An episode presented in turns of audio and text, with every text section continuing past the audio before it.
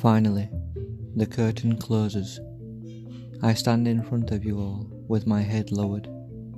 The light from the stage dims, and darkness calls my name.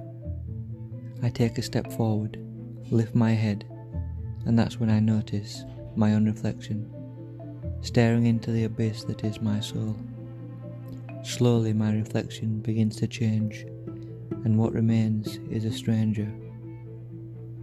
For some reason, I don't even know myself. Could this be me?